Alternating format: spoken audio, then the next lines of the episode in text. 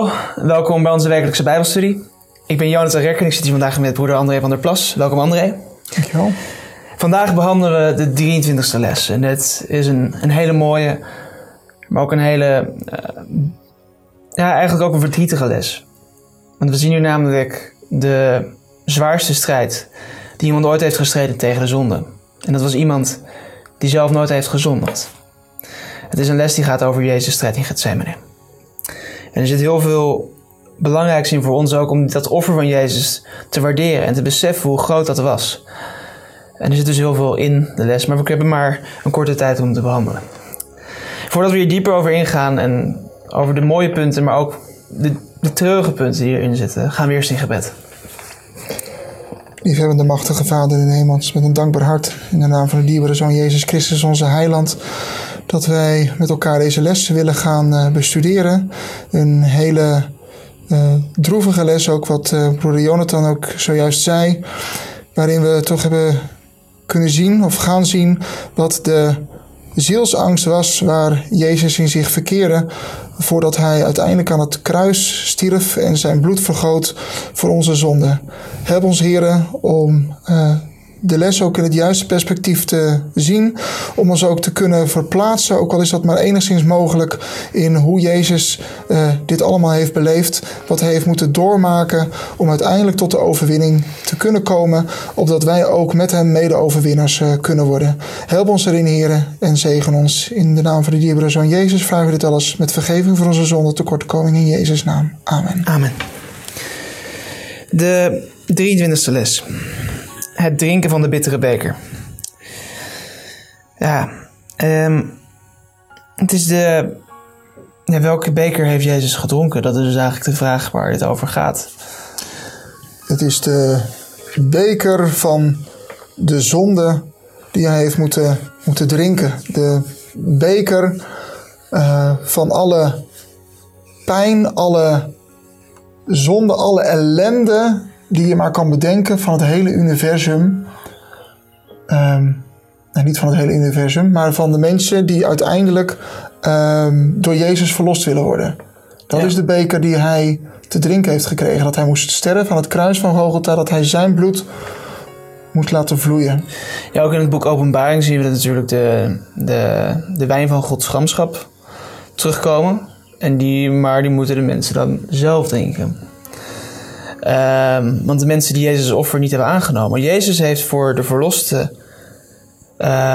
de beker van Gods gramschap bijna leeg gedronken.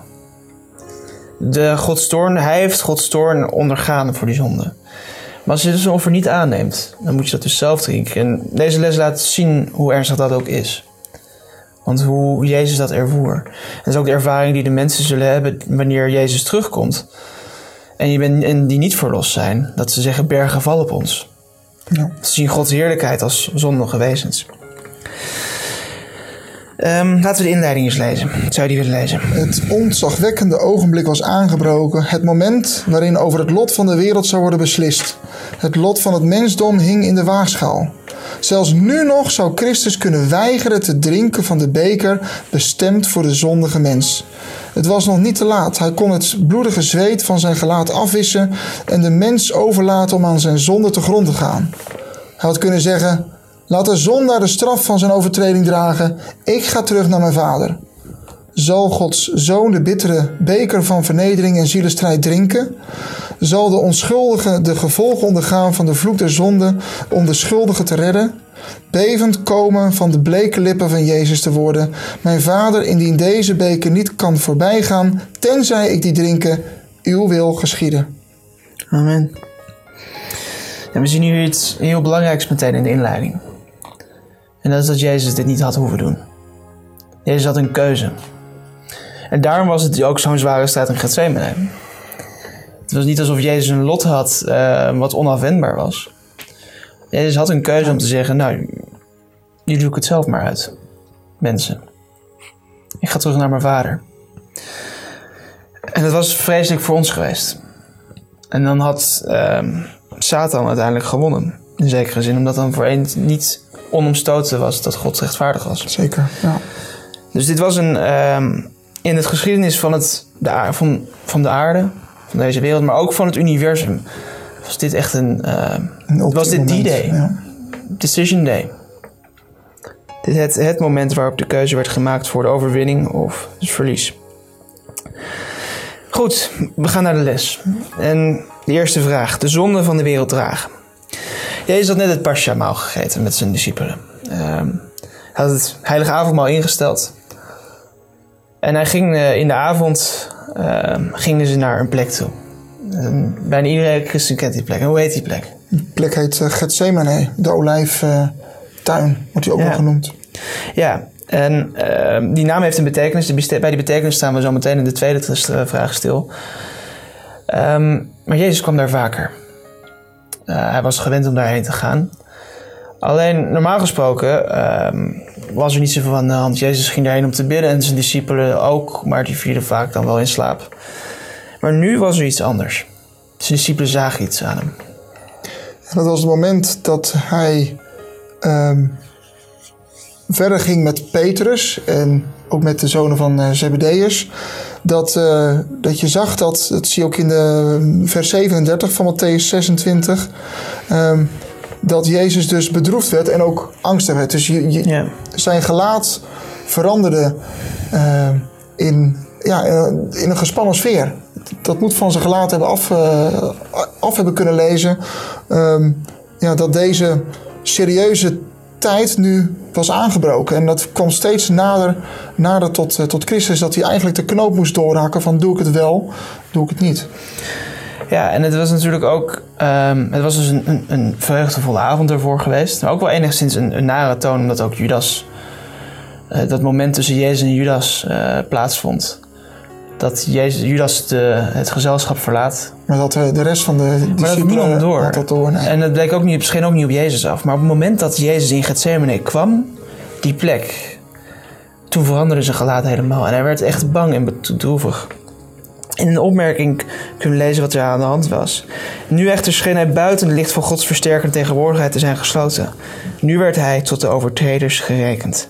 Hij moest de zonde van de gevallen mensheid dragen. Jezus had nooit die last ervoeren van de zonde. Want hij was zonder zonde geweest, altijd. En opeens kwam Gods toorn, de beker van Gods gramschap, zoals we die ook al zien. Hij voelde opeens hoe dat was, om als een zondaar buiten God te staan. Dat is inderdaad dat punt wat hij dan voerde. Want hij stond zo dicht dat hij heel vaak 's nachts ging om te bidden. Ja. Ook hier in deze plek, op deze plek bij Gethsemane. En nu ineens moest hij het doen zonder contact met zijn vader te hebben. Ja. Want omdat dus de zonde op hem drukte en dus ook de gramschap van God, wat zoals je aangaf, in die beker gevuld, moest gaan drinken, merkte hij dus die afzondering die hij had van zijn vader. En daardoor had hij juist op dat moment zijn discipelen des te meer nodig bij dit moment hier in Gethsemane. Ja, dat is eigenlijk een brug naar de tweede vraag. Want je zei het al, Jezus had zijn discipelen nodig. Want hij stond voor het eerst. Jezus had nooit andere mensen nodig gehad, omdat hij altijd zijn vader had. Jezus stond altijd in communicatie met de hemel. Maar omdat Jezus de zonde van de mensheid op zich kreeg, hij werd zonde voor ons. God kan niet zijn waar zonde is. Tussen God en de zonde bestaat altijd een kloof. Als die kloof er niet is, dan wordt de zonde vernietigd namelijk. God kan de aanwezigheid van de zonde niet tolereren. Mm-hmm. Dus Jezus ervoer opeens een onoverbrugbare kloof tussen hem en de Vader. En voor het eerst had hij echt het medeleven van zijn discipelen nodig. Ja. En wat vroeg hij daarom te doen? Nou, hij was dus zeer bedroefd, hè? Mm-hmm. Dat hadden we al gezegd. Was angstig. En hij vroeg aan zijn discipelen van... blijf hier en waak met mij. Om die tijd door te komen. Dat ze in gebed zouden gaan. Dat contact weer te zoeken met God. In 2 Korintiërs 5 vers 21 staat... want hem die geen zonde gekend heeft... heeft hij voor ons tot zonde gemaakt. Jezus, vanaf het moment dat Adam had gezondigd... was Jezus als zonderloze middelaar... tussen God en de mens gekomen. Hij was God... En hij zei, ik sta ertussen, ik bied mijn leven aan als offer, als verzoening. In het Engels staat het heel mooi, atonement. En nu, hij die altijd middelaar voor anderen was, had nu voor het eerst zelf een middelaar nodig. Want terwijl Jezus zelf stond zonder middelaar voor God, want hij was die middelaar. En als zondig mens stond hij nu dus voor God zonder middelaar, want hij was zondig geworden. En dat viel Jezus zwaar. Dat zien we ook, nu komen we eigenlijk bij de betekenis van Gethsemane. Wat betekent dat? Dat betekent oliepers betekent het. Ja. En dat komt natuurlijk omdat Gethsemane ligt op de Olijfberg. Dus daar heb je ook een oliepers. En er zit natuurlijk al een beetje symboliek in die jij net aankaarde tijdens de voorbespreiding. Is dat olijfolie een bepaalde smaak heeft. Het is wel bitter. Het is bitter, ja. De perskant zit er ook in als u kijkt naar de profetie Jesaja 63. Gaat het over de Messias. En die Messias die zegt... Ik ben het die in gerechtigheid spreekt, die machtig bent te verlossen. Dus hij kondigt vanzelf, ik ben gekomen om mensen te verlossen. Waarom zijt gij rood aan uw gewaad, wordt tegen die Messias gezegd. En uw kleren als een van die in de wijnpers treedt. En dan zegt de Messias, ik heb de pers alleen getreden en er was niemand van die volken met mij. Jezus moest de pers alleen treden. Wij hebben dat niet. Wij hebben Jezus namelijk om ons te helpen. Om ons er doorheen te helpen, anders zouden we het ook niet kunnen. Maar Jezus moest dus deze strijd alleen strijden. En dat viel hem heel zwaar. En daarom had hij die hulp van zijn discipelen, daar verlangde hij naar, om daarin gesterkt te worden. Het is mooi dat we daarin een voorganger hebben. Jezus is ons daarin voorgegaan. Ja. Dankjewel. Alles in Jezus' menselijke natuur, want Jezus had een menselijke natuur. Hij was zowel God als mens. Alles in zijn menselijke natuur verzette zich tegen dat offer dat hij moest gaan geven. Dus wat vroeg Jezus, we gaan naar vraag 3, met het gewicht van de zonde op hem en het lijden aan het kruis in het vooruitzicht?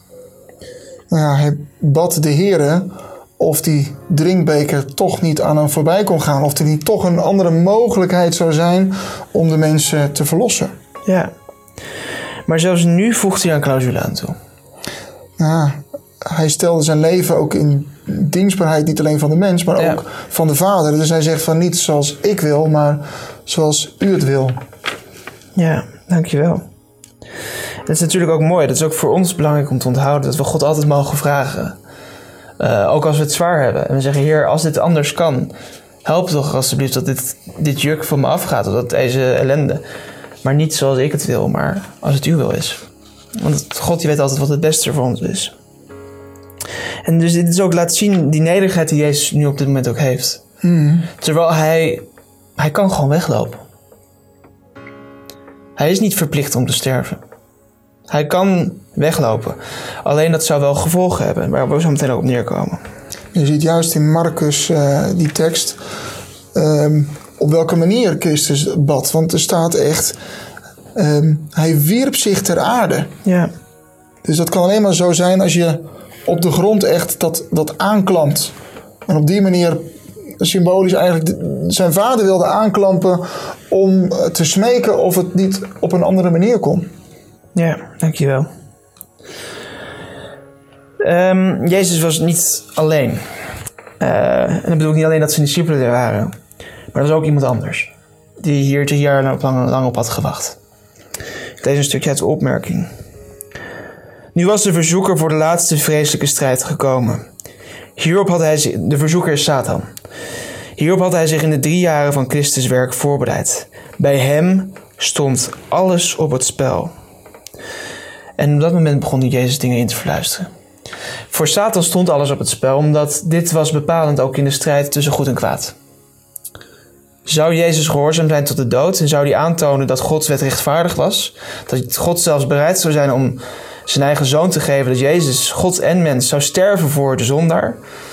Dus laten zien dat God zowel rechtvaardig als barmhartig is? Of zou Satan gelijk hebben en te zeggen, ja maar Gods wet is niet te houden? En Hij zegt Jezus, ja, maar die diepste, dierbaarste, een van je discipelen, jouw vertrouweling heeft je verraden.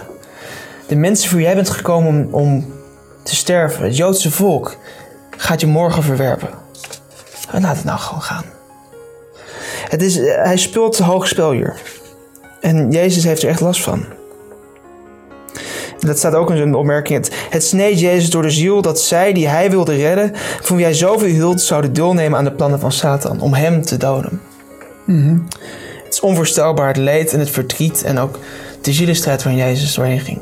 Uiteindelijk is Jezus hier al kapot gegaan.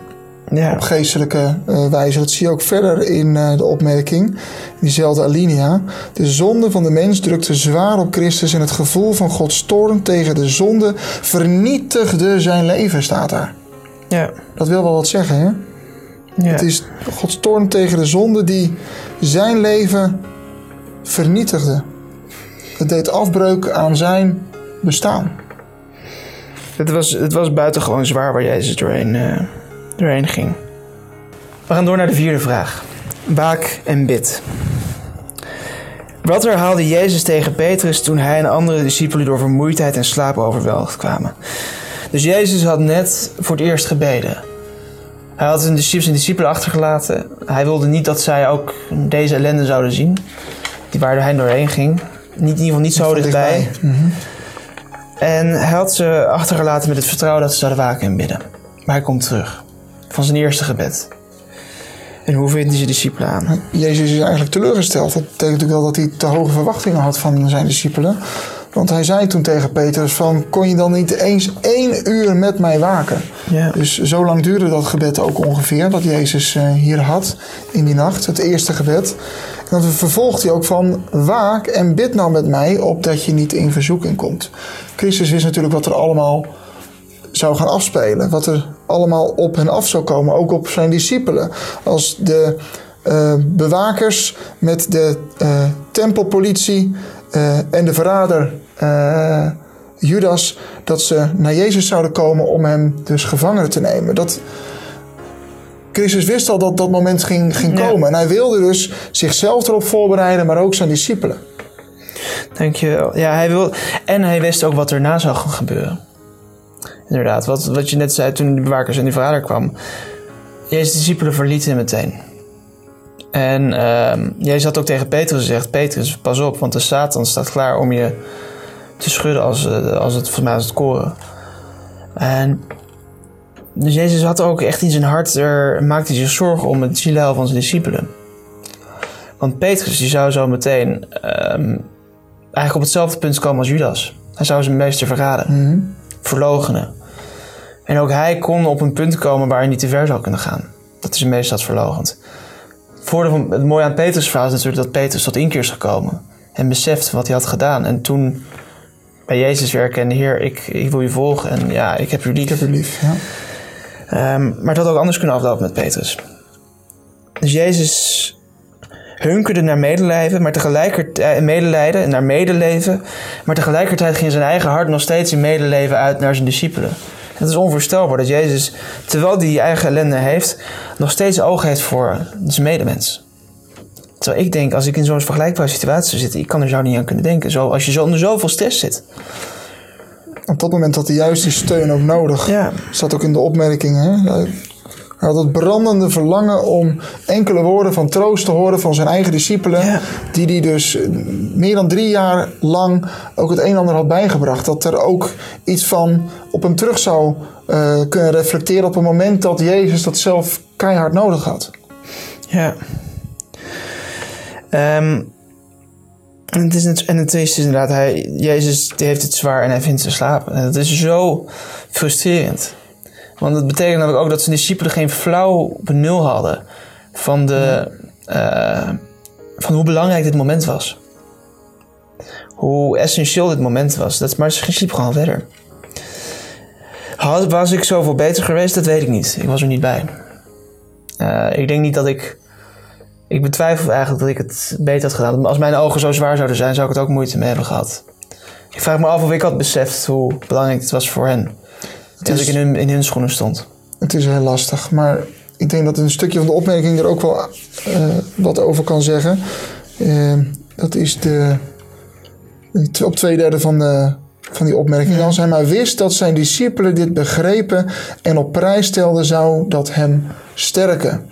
Dus al zouden we maar een beetje begrijpen van die verlossingsboodschap en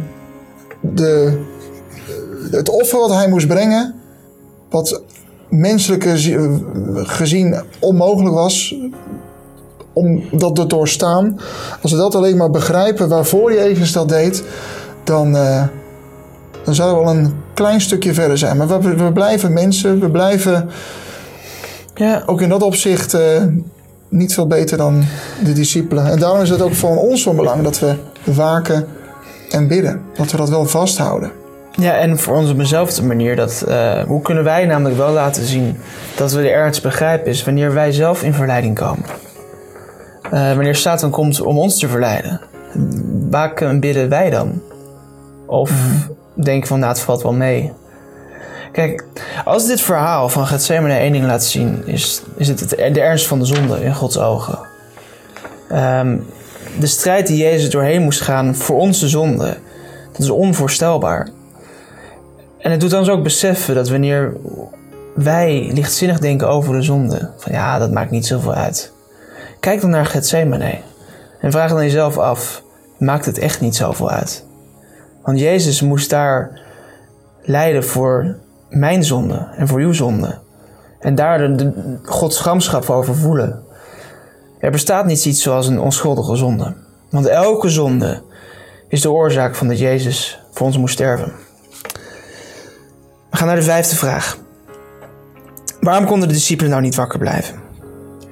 Nou, dat was omdat het lichaam gewoon zwak is. Het vlees is zwak, zei Jezus al bij de eerste keer. Hij zei van, waak en bid toch, opdat je niet in verzoeking komt. Maar ook de tweede keer dat Christus dus heen ging om te bidden en hij kwam terug, trof hij ze weer slapend aan, omdat hun ogen zwaar waren geworden. Je hebt dat wel eens als je een heel lang stuk moet rijden en je ogen die worden zwaar en je ogen worden zwaar en je probeert ze open te houden. Ja, dan is het eigenlijk al te laat. Dan moet je eigenlijk al stoppen om een pauze te nemen. Maar die ogen die dan zo zwaar worden en je kan er niet tegen vechten. Dat was het punt waar de discipelen nu ook hier zaten. En aan de andere kant, dat zegt de opmerking ook heel mooi, ze zagen niet de noodzaak in om op dat moment te waken en te bidden, omdat ze niet wisten wat er voor de deur stond, wat Christus dus wel wist. Dus ze wisten niet wat de noodzaak was om ernstig te bidden, om niet in de verzoeking te komen en om die te weerstaan. Ja, je had in die kaart net al een klein stukje en wat in de opmerking staat. Ik wil het even, dat zinnetje wil ik voorlezen. Het was niet hun bedoeling hun Heer alleen te laten. Dus ze hadden goede bedoelingen. Zoals we dat allemaal hebben, vaak. Maar ze schenen verlamd te zijn door een verdoving die ze hadden kunnen afschudden als ze waren blijven bidden.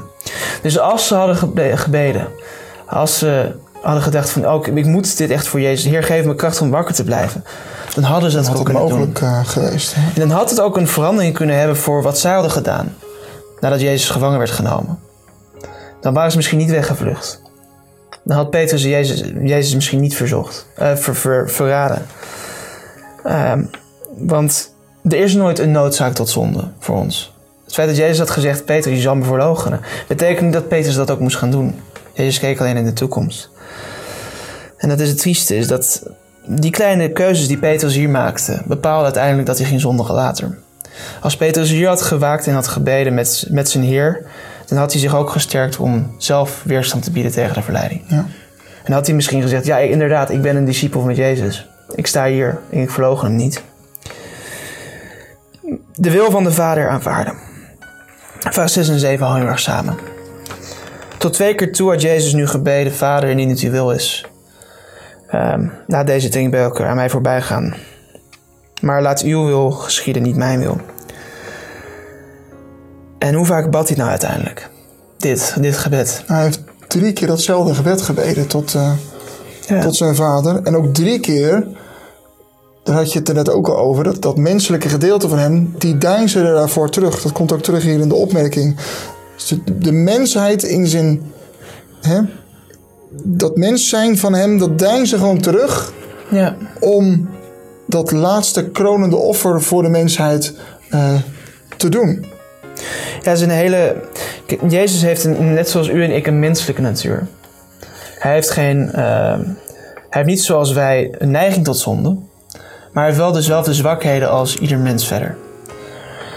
En op diezelfde manier, die overlevingsdrang die wij hebben om niet te sterven, hij had Jezus' lichaam ook.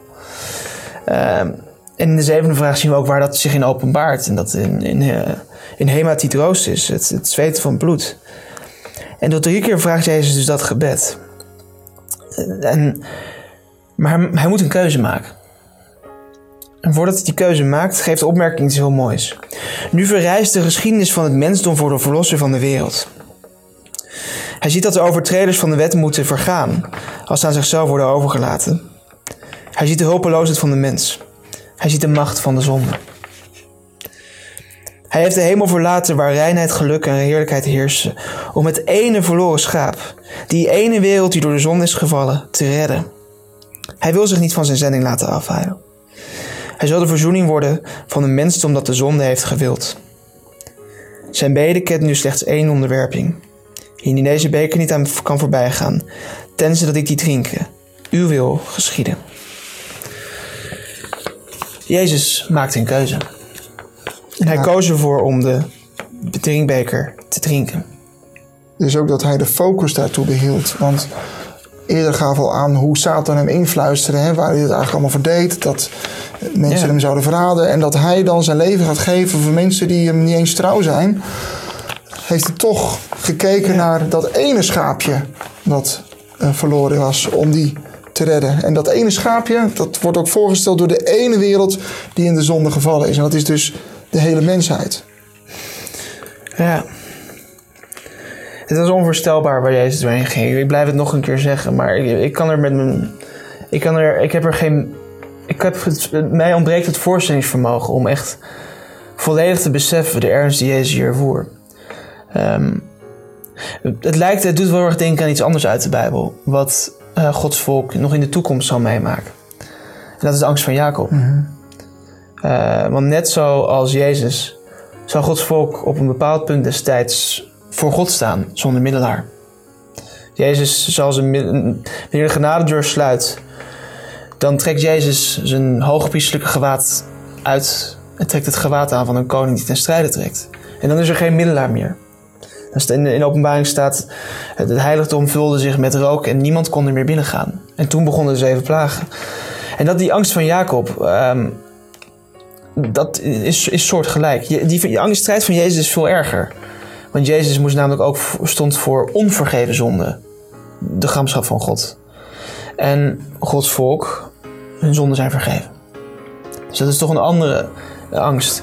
Maar ook Gods volk moet die strijd strijden tegen Satan. De angst die zij hebben is dat zij ook niet gered zullen worden. Jezus' angst was dat hij nooit meer eens zal kunnen zijn met de Vader zoals hij daarvoor was.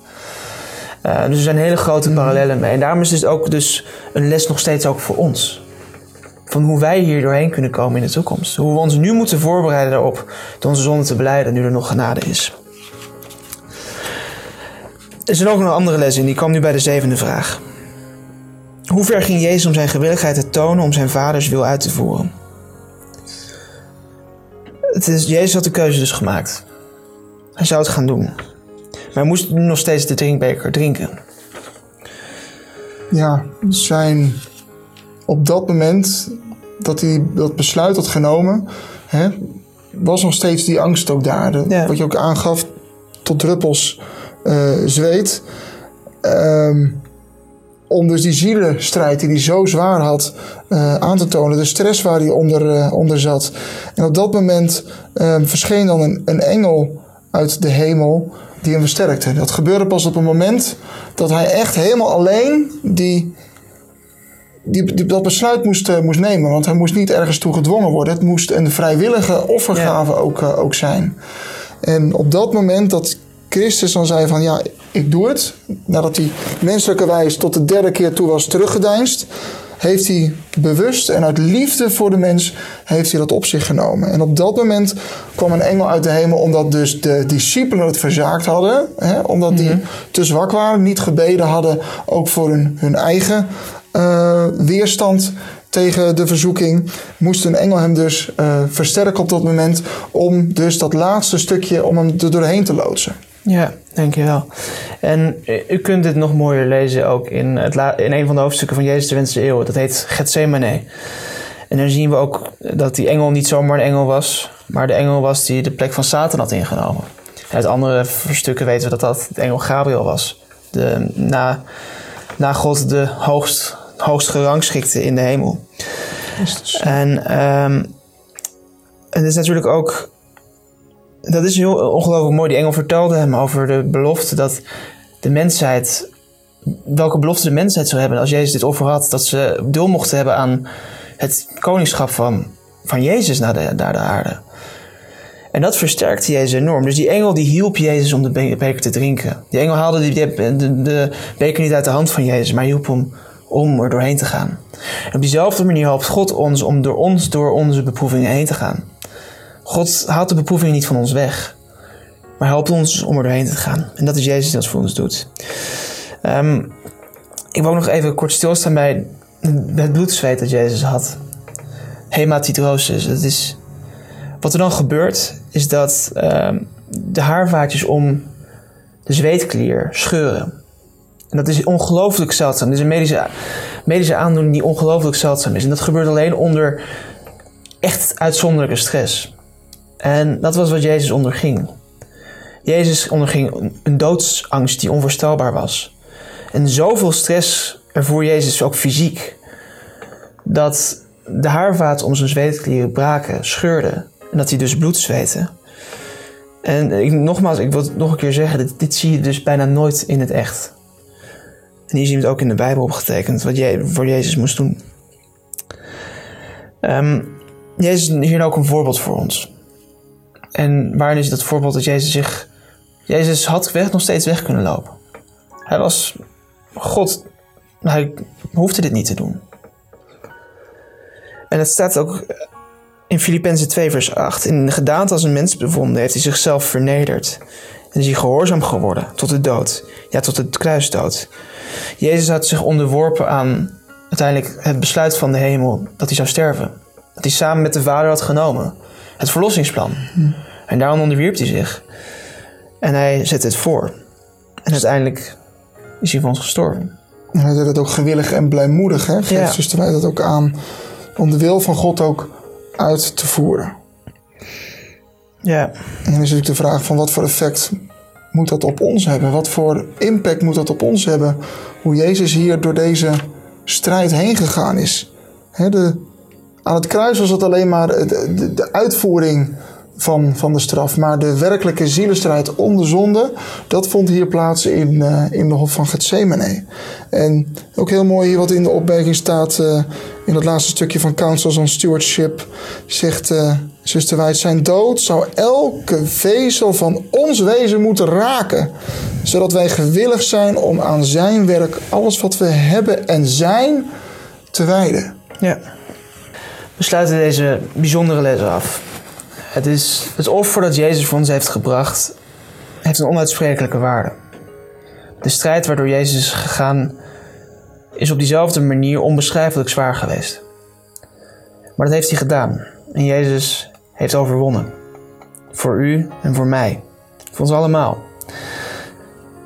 En dat is een zekerheid. Want die strijd is gestreden.